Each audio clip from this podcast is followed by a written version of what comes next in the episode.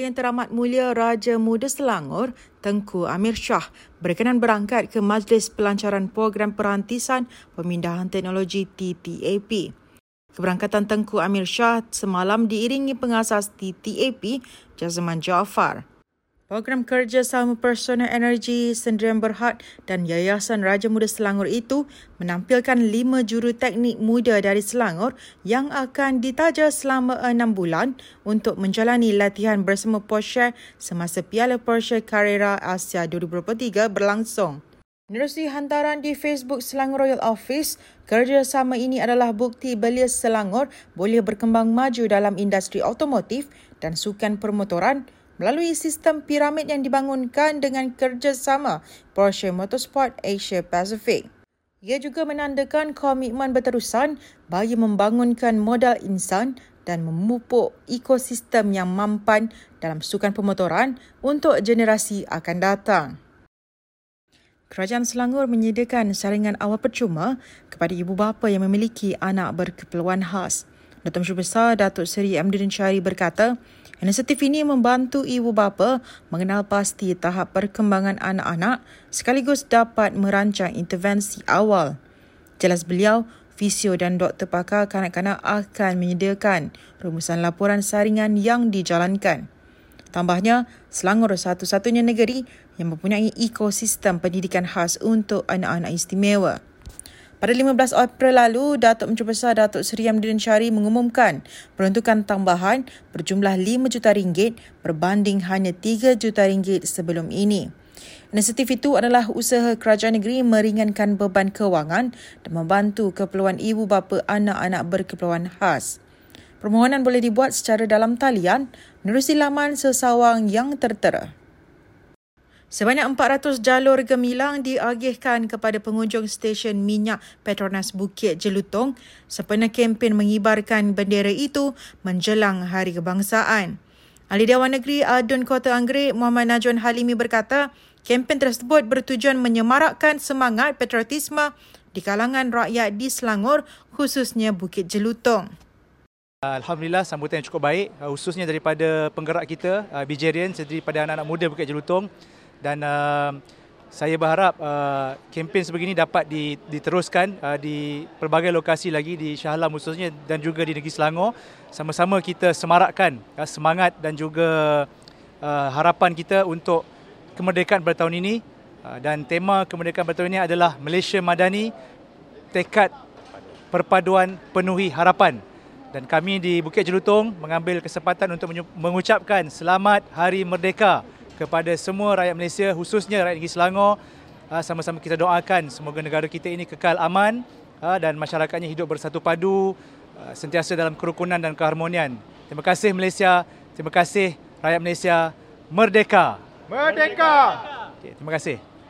Sementara itu, Wakil Penduduk Bukit Jelutong Mustaqim Kumar Abdullah atau lebih dikenali sebagai Hero Bukit Jelutong berkata, program anjuran BJRIANS kali ini dengan kerjasama stesen minyak Petronas Bukit Jelutong dan syarikat bateriku.com mendapat sambutan luar biasa. Program ni kita dah dibuatkan kali ke-7 tahun ni. Alhamdulillah sambutan kali ini memang cukup meriah, dijangka luar biasa. Hampir saya rasa dalam 700-800 orang hari ini. Sambutan cukup luar biasa, iaitu ramai yang penduduk datang di sini memberi sokongan padu kepada anak muda dan juga kepada Petronas juga. Saya juga terima kasih kepada pihak syarikat Petronas Bukit Jelutong. Selain jalur gemilang, pengunjung juga menerima baucer bernilai RM30 bagi pembelian di bateriku.com. Menteri Komunikasi dan Digital Fahmi Fazil menggalakkan orang ramai yang ingin hadir memeriahkan sambutan Hari Kebangsaan 2023 di Dataran Putrajaya Khamis depan untuk mengenakan pakaian batik. Kita ingin ketengahkan dan utamakan baju batik dan fashion batik kerana ini menjadi kebanggaan untuk rakyat Malaysia. Tambahnya, galakan itu bukan sahaja bagi memeriahkan acara sambutan yang bertemakan Malaysia Madani, tekad perpaduan penuhi harapan itu, malah ia juga dapat menunjukkan sokongan padu kepada industri batik tempatan. Pengunjung juga akan menyaksikan 400 helai batik Malaysia bertemakan semangat kemerdekaan diperagakan Barisan Jemaah Menteri, tetamu kehormat serta urus setia pada 31 Ogos ini. Mengulas lanjut persiapan sambutan berkenaan, Fahmi yang juga pengerusi Jawatan Kuasa Induk Sambutan Hari Kebangsaan dan Hari Malaysia 2023 berpuas hati dan pihaknya sedang meneliti sebarang isu bagi mengelakkan masalah timbul pada hari kejadian. Saya setakat ini berpuas hati dengan tahap persediaan. Kita lihat kemah utama telah siap dipasang dan ada beberapa kelengkapan lagi belum dipasang kapet, tapi dalam beberapa hari akan datang. Secara keseluruhan saya berpuas hati dengan tahap persediaan dan kami sekarang tengah teliti isu timing, ya, isu timing dan dari segi itu sekiranya pasukan merasakan ada keperluan untuk kita buat beberapa adjustment, maka itu akan dibuat. Kita kena pastikan sebab kita ada satu window yang agak tight sebab isu penerbangan, ya. Division Tol IJM melaksanakan ujian rintis kutipan tol secara sistem pembayaran terbuka SPT di dua lebuh raya kendaliannya, iaitu Lebuh Raya Sungai Besi BESRAYA dan Lebuh Raya Baru Pantai NPE bermula 26 Ogos. Pengguna boleh membayar tol menggunakan kad kredit, kad debit, kad prabayar, Touch and Go, Smart Tag dan identifikasi frekuensi radio RFID. Dalam tempoh ujian, lorong yang menyediakan SPT dapat dikenal pasti melalui papan tanda khusus di Grand Tree untuk memudahkan pengguna. Ketua Pegawai Operasi Division Tol IJM Chua Lei Hun berkata, pelaksanaan ujian rintis itu selaras dengan inisiatif kerajaan untuk menyediakan kaedah pembayaran alternatif kepada pengguna lebuh raya.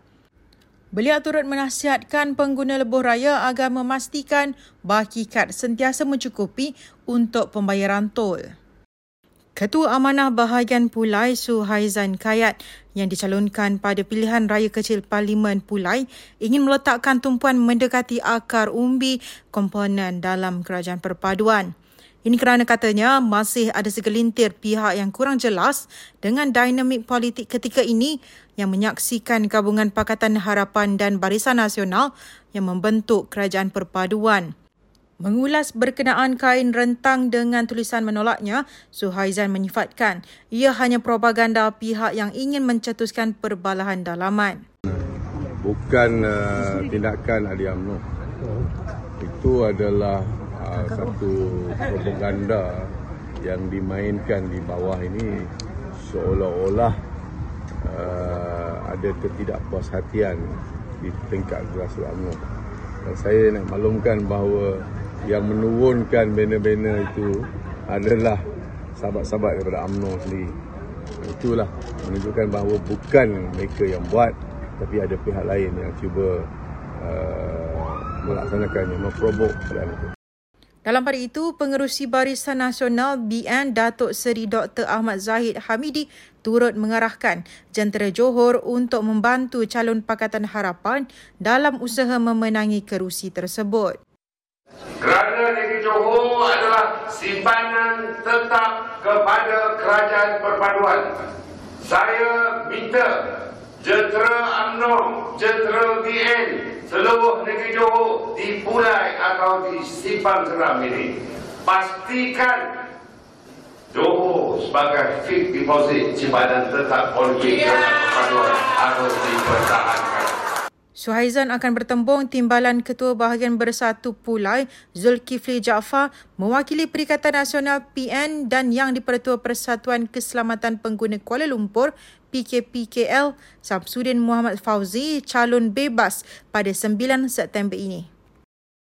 Calon Harapan BN Dun Simpang Jeram, Nazri Abdul Rahman berharap kempen selama 14 hari bermula semalam berjalan lancar dan tidak merosakkan hubungan baik sesama masyarakat. Beliau ditemui selepas penamaan calon yang menyaksikan pertempuran beliau dengan dua calon lain. Tambahnya lagi, fokusnya kini adalah untuk menyantuni pengundi selain berusaha mengatasi permasalahan yang ada. Harapan pasukan Malaysia di Kejohanan Dunia 2023 berakhir selepas bergula laki negara Aaron-Wooi Sik gagal mempertahankan kejuaraan selepas terkandas kepada pasangan dari Korea Selatan di Copenhagen, Denmark semalam. Acara yang berlangsung di Royal Arena, Aaron-Wooi sebagai pilihan keempat kejohanan gagal ke final selepas tewas kepada bergula dari Korea Selatan, Kang Min-yuk So Sunje 21-23. Cubaan Aaron-Wooi bangkit semula di set kedua berakhir kekalahan apabila lawan beraksi lebih garang dengan mata 21-13. Meskipun tewas perlawanan kali ini, juara dunia edisi lalu, Aaron-Wooi tetap membawa pulang pingat gangsa. Aaron-Wooi merupakan satu-satunya wakil negara yang berjaya ke pentas separuh akhir Kejohanan Dunia 2023 selepas mencipta sejarah pemain Malaysia pertama meraih gelaran juara dunia tahun 2022. Jelajah Ehsan Rahmah, peringkat Dewan Undangan Negeri Dun Bukit Antarabangsa hari ini menerima sambutan menggalakkan selepas lebih 500 ekor ayam habis dijual dalam masa 2 jam. Pengerusi Majlis Perwakilan Ketua Kampung MPKK Kampung Melayu Ampang, Dai Muhammad Najib Bacok berkata pihaknya bercadang untuk menganjurkan program itu sebulan sekali berikutan sambutan hebat daripada penduduk setempat. Julung kalinya program ini kita dapat hari Minggu. Jadi sebelum kita dapat hari waktu bekerja dan mula kita punya target adalah 300 ke 400 orang pengunjung dan pihak PKPS pun ada menambah dari segi barang kering seperti sardin, tomato, sos. Jadi penduduk dapat membeli lebih banyak dan berjimat lebih banyak. Sementara itu, rata-rata pengunjung yang hadir berpuas hati dengan kualiti serta harga barangan yang ditawarkan dan berharap lebih banyak penganjuran JER diadakan. Saya dah berkahwin, anak saya 6 orang, isteri satulah, anak 6 orang. Itu lebih orang cakap apa, lebih jimat lah kan. Kalau dapat beli lebih lagi bagus. Macam ini, habis berapa? Ini hari RM50 je. Dapat 2 ekor ayam, 2 daging, 1 telur. Macam perkala macam ni kan berapa untuk berapa jangka masa? Dalam masa kalau saya dengan anak 6 buang ni dalam 2 minggu je tak sampai kot. Tapi alhamdulillah lah. Terima kasih kerajaan negeri. Kita sudah berapa kali datang program? 3 kali. 3 kali lah. So sebelum ni pergi dekat kalau Ampang ada saya marilah. Tahu dari mana program ni? Facebook. Lah. Selalu bawa mak. Macam hari ni uncle beli apa? Ikan ke ayam sajalah. Jadi first time pergi beli minyak. Jadi macam mana dengan barang-barang ni harga macam mana? Okey. Kalau tak okey saya tak datang ketiga kali loh, betul kan? Tak payah tanya punya. Program ni perlu teruskan atau tidak? Mesti perlu teruslah. Comparison beli kat luar dengan beli kat sini macam mana? Lebih murah 30% lah. 30% lebih murah lah. Barang dia okey tak? Okey. Kualiti okey. Semua segar. Saya puas hati lah. Jauh beza dengan harga luar. Biasanya beli berapa? Kalau kat luar, saya 2 ekor ayam je dah RM40 lebih kurang. Telur biasa kalau B 12 ke 13 kan, cepapan. Beras dah 20, 22, 25 tak. Abang duduk dari sini kan, memang selalu ada tak program macam ni ke ni baru first time macam ni? Dah banyak kali juga pergi, dah ada banyak kali dah. Ini bukan kali pertama lah. Orang ramai boleh semak lokasi terkini JER seluruh negeri menerusi Facebook PKPS atau imbas kod QR di poster jualan atau pautan tertera. Sekian perkongsian semasa hari ini. Terus ikuti kami di semua platform media sosial dengan carian Media Selangor dan Selangor TV. Sampai bersua lagi. Assalamualaikum.